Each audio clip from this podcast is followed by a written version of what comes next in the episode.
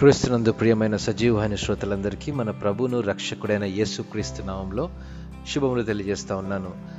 నా జీవితం ఎలా ఉండాలి అనే ప్రశ్న ఈ యొక్క సమాధానాన్ని ఈరోజు అంశంగా ధ్యానించుకుందాం. నీవెందుకు పనికిరాని వాడవు అని తండ్రి గద్దిస్తే ఏమీ చేయలేని పరిస్థితిలో రవి అనుదినం నిరాశపడిపోయేవాడు. తన తండ్రి మాటలు అతని హృదయంలో లోతుగా గుచ్చుకున్నాయి. నీ స్నేహితులను చూడు వారు బాగా సెటిల్ అయ్యారు. మన బంధువుల ముందు నేను తలెత్తుకోలేకపోతున్నానని తండ్రి అన్నప్పుడల్లా కృంగిపోయేవాడు. తన మనసులో మెదులుతున్న బాధ అనేక ప్రశ్నల వలయంలో చిక్కుకున్న రవి బాధలో ఆలోచించడం మొదలుపెట్టాడు. చదువులో ప్రతిభను పొందలేకపోతున్నాను కనీసం ఆటల్లో అయినా సాధించగలనా అనుకుంటే నిరాశ ఎదురవుతుంది.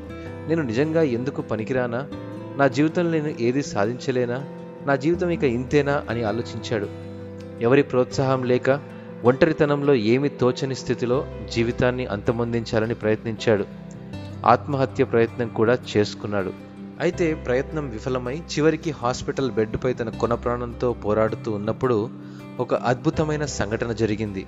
అతన్ని పరామర్శించడానికి ఒక వ్యక్తి వచ్చి యోహాను సువార్త పద్నాలుగవ అధ్యాయం దగ్గర తెరవబడిన బైబిల్ను తన చేతిలో ఉంచి వెళ్ళిపోయాడు.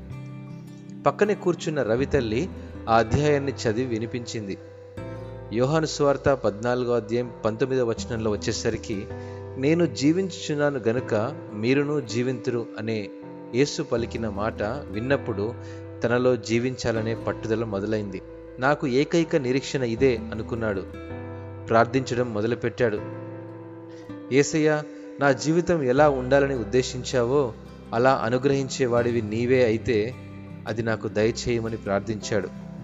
నిరాశ చెందిన పరిస్థితులు జీవితంలో నిస్పృహతో కూడిన క్షణాలు మనకు ఎదురవుతూనే ఉంటాయి. అయితే రవివలే మార్గం సత్యం జీవమై ఉన్న యేసులో మనకు నిరీక్షణ ఉందని విశ్వసించినప్పుడు దేవుడు మనకు విలువైన తృప్తికరమైన జీవితాన్ని ఇవ్వాలనుకుంటున్నాడు. అతి కృప ప్రభు మనందరికీ దయచేయనుగాక. ఆమెన్.